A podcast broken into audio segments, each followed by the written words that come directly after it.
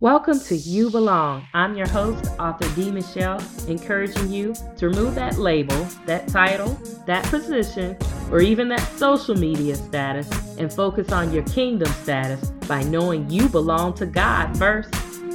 And when God is first, that's when you can fit in even when you don't, because you know you belong.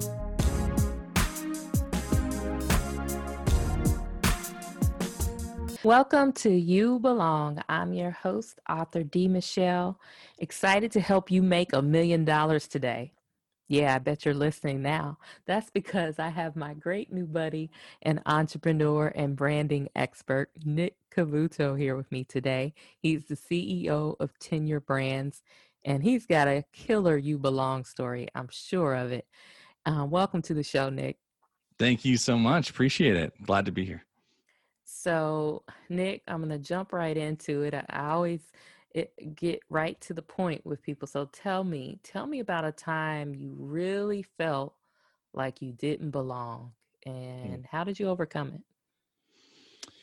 Yeah, I think the hardest story around belonging is um it's really centered in the fact that my whole life I've always found a way to stand out and fit in at the same time. Um, you know, growing up uh, in, in high school, I was the bridge, I was the connection point between the kids who, you know, were there were the most popular kids and and then the kids who were unknown. And I always took a lot of pride in that.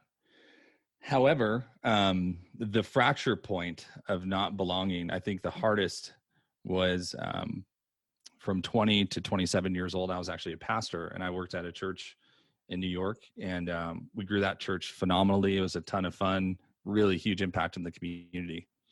And the last day that I stepped foot uh, in that church, still to this day, um, I didn't feel like I belonged because my life's mission had been to make sure that people felt incredibly valued. And uh, I felt like, you know, the idea if you're not part of the cure, you're part of the disease.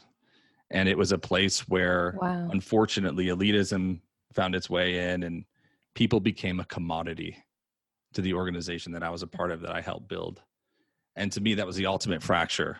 It's kind of like feeling like you don't belong in your own parents' home. And uh, at the same time, um, understanding that that that happened unknowingly. So that was the really tough story um, of building, essentially helping build a company from being on the ground floor all the way up to its you know summit moment yet at the same time not be able not being able to enjoy it because there was a complete fracture in values. Wow so i hear this you belong story there's not an ending yet to it. There's there's some things that are being rewritten. How are you re- rewriting history?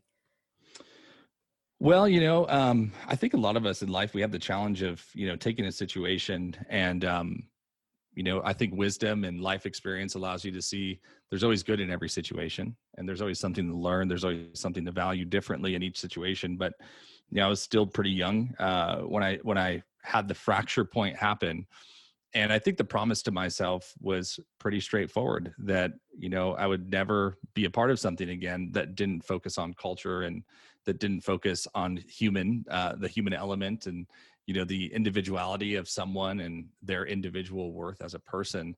And um, so now um, as i'm building Tenure Brands and really focusing on uh, the human side of of business i think that um, the inclusion part that's helping me solve this story is rooted in the idea of connection.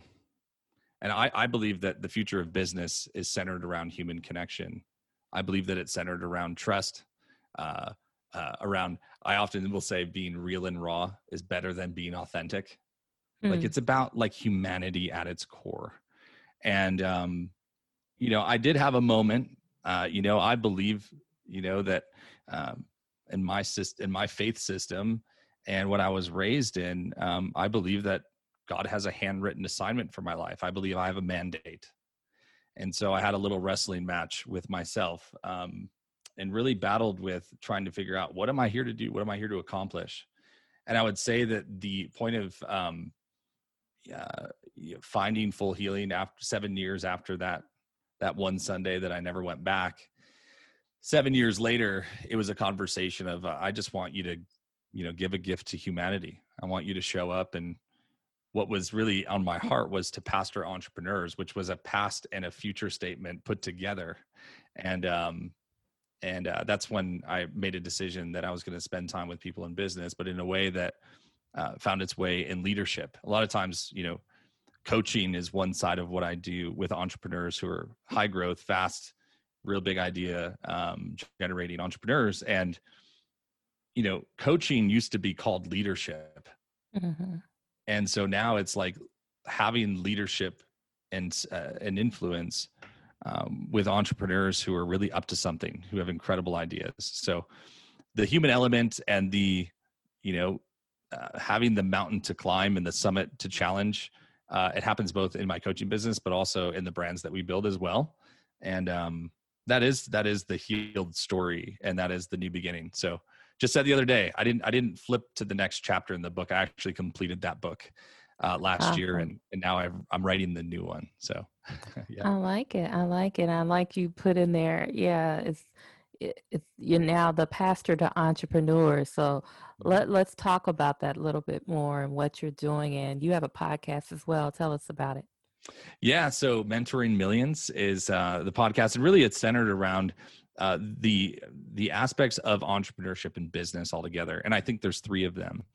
I think it's centered around uh, who you are as a person. So it's like the things that you might strive to, or the things that you might have challenges in when it comes to who you are. So you're, you're dealing with the person, you're dealing with professional opportunities or you know challenges that you have professionally, and then also spiritually. I think there are to, for everybody. You know, I think the ultimate ascension of entrepreneurship is spirituality, and I'm not here to tell you what to believe and and I've believed a lot of different things in my life, and I was foundationally raised one way, and and uh, I find myself coming back to that foundational position and understanding with a twist. But the big idea, I believe, is that uh, in business and in entrepreneurship and in life, you get to a point of where you accomplish a certain amount of things, and or you foul enough at things to where you get reduced or elevated to basically like a bigger question and that's why i think that the summit of life is spirituality and so uh, business um, success or failure life success or failure will lead you to a point of asking one larger question which is just why am i here? You know what what is the bigger reason of why i'm here? And and mentoring millions is really about helping people find their mandate which is their handwritten assignment from a higher power from something divine from their source whatever it may be. And um yeah, I think that that's part of my journey and is mentoring over a million entrepreneurs um, to just be more aware of the higher version of who they are and what they've committed to in in life and in business. Um, that's great. You sound so humble in this, but you're not just mentoring millions in the numbers of people. You're also mentoring people and watching their businesses grow as well, mm-hmm. right? Yeah, absolutely. Um, most people in life and i think in business as well uh, it can be in entrepreneurship or in your career most people think that there's a skill gap that's holding them back between where they are and where they want to be. Mm-hmm. um, but in reality uh, i've just learned. I mean i've mentored hundreds of entrepreneurs one to one um, and it's always belief. Always I bet absolutely. When you said that, I was like, it's belief. It's what do they believe? It is absolutely true, and um, you know, a lot of people are stuck in uh, in broken systems and bad stories. You know, and our stories end up developing our belief system. Our belief system determines our values, which determines our actions. And so, if we can get out of the story, we can increase our belief and see really how amazing you know like i love telling people by the time we're done you're going to realize how amazing you really are and that's really my goal to give a gift to humanity for people to realize just really the gift that they've been born with and that the thesis on their life is coming back to that point and then giving that to the world in the most effective way possible so what if you have a client not to get a free coaching session but to help our listeners sure. Um, that's kind of like you you and I've talked this before where you have someone that has a belief, they have a strong belief, but they still can't seem to get over that hurdle or that challenge to really grow their business or flourish. Mhm. What do you usually find? I think we talked it briefly last time we met, but what do you find usually is that barrier? Um, I mean, usually the barrier has to do with life's dumpster, you know, which is the things that they've gone through in life and that they haven't dealt with. I mean, truthfully, again, in entrepreneurship, it's way more pre- prevalent simply because your life and your business are a mirror to one another. And I tell people all the time, you want to fix your marketing, fix your marriage. Because it's your energy, it's the way that you're showing up that's preventing you from being able to achieve a higher level of success. Now, a lot of people define a lot of different things when it comes to what they want in life. And Mhm, so most entrepreneurs that I talk to, I'll be like, hey, so let's get underneath the surface really quick. What do you want? mhm, And most times they can't define it. They can define sometimes what they dream. It'd be cool to have that house over there. mhm, But what do you want? And it's like, well, what do you mean? I don't know. I haven't really thought about that. So for for entrepreneurs, for people who are in their career, for people who are even parenting, like this applies to so many different aspects of life. We say, what do you want? Most people just they get to the point of like, I don't know, I just want to be happy. And I go like, okay, well, happiness is one of three things. And if you're listening and you're not driving, you can write these things down and figure the solution out for yourself. Happiness is either luck, safety, or success. Those are the three equations when it comes to someone feeling euphoric in their happiness. Now, most entrepreneurs, so I'll kind of lead the witness here, but most entrepreneurs say, I want to be successful. And then I ask them, well, what does success look like to you? And most can't answer the question because there's so many different ideas of what so many other people think. So I just go back to the fundamentals of like literally what is the definition of success? It's aim and then the accomplishment of the thing that you're aiming towards. So it's vision. It's what do you want? I want to achieve this. You take an aim and then you go do it. So it's in being stuck where people become lifeless in their business and in their in their life. And that's why in all my coaching sessions, when someone's like, I don't know, I'm just feeling stuck, I'm like, would it be more accurate to say that you feel dead? And that Wow, brings up a lot for them typically because when we raise the intense emotion mhm. and use more descriptive words that are really challenging for someone to accept, it allows them to then assess their intense emotion, belief, and action. And those three elements are the things that actually create results in your life. Wow, you talk about real and raw. You take them from being stuck to saying you're actually dead. Mm-hmm. Is that what you're really going through? That's pretty real and raw. So tell me, in the seven years, what's been your most proudest coaching moment or success story for you personally?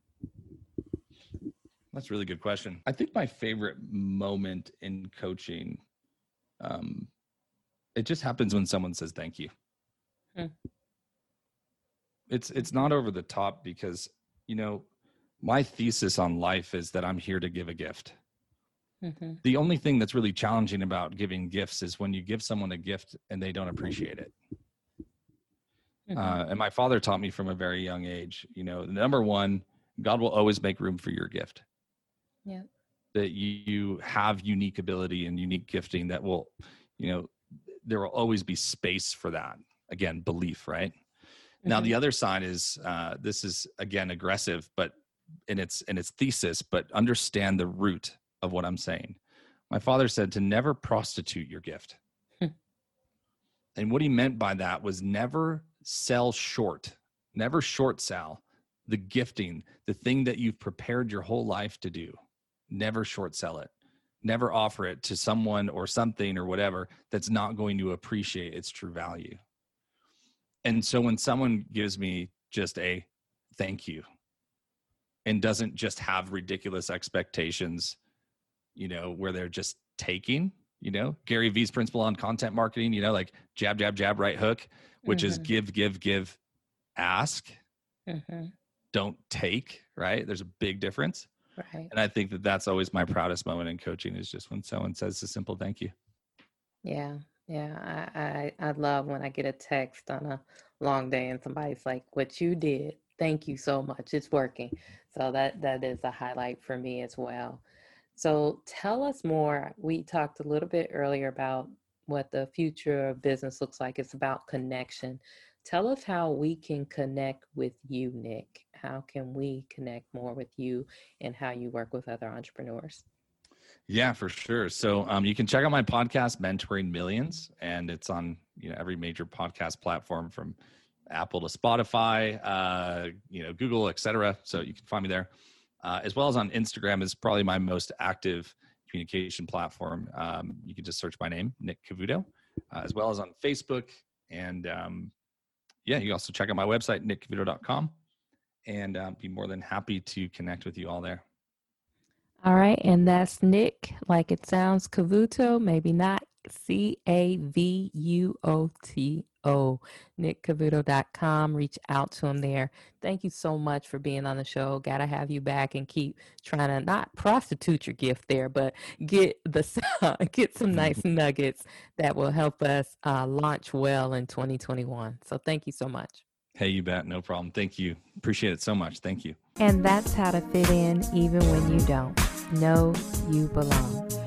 Reach out to us on Instagram and Twitter at Know You Belong, K N O W, You Belong.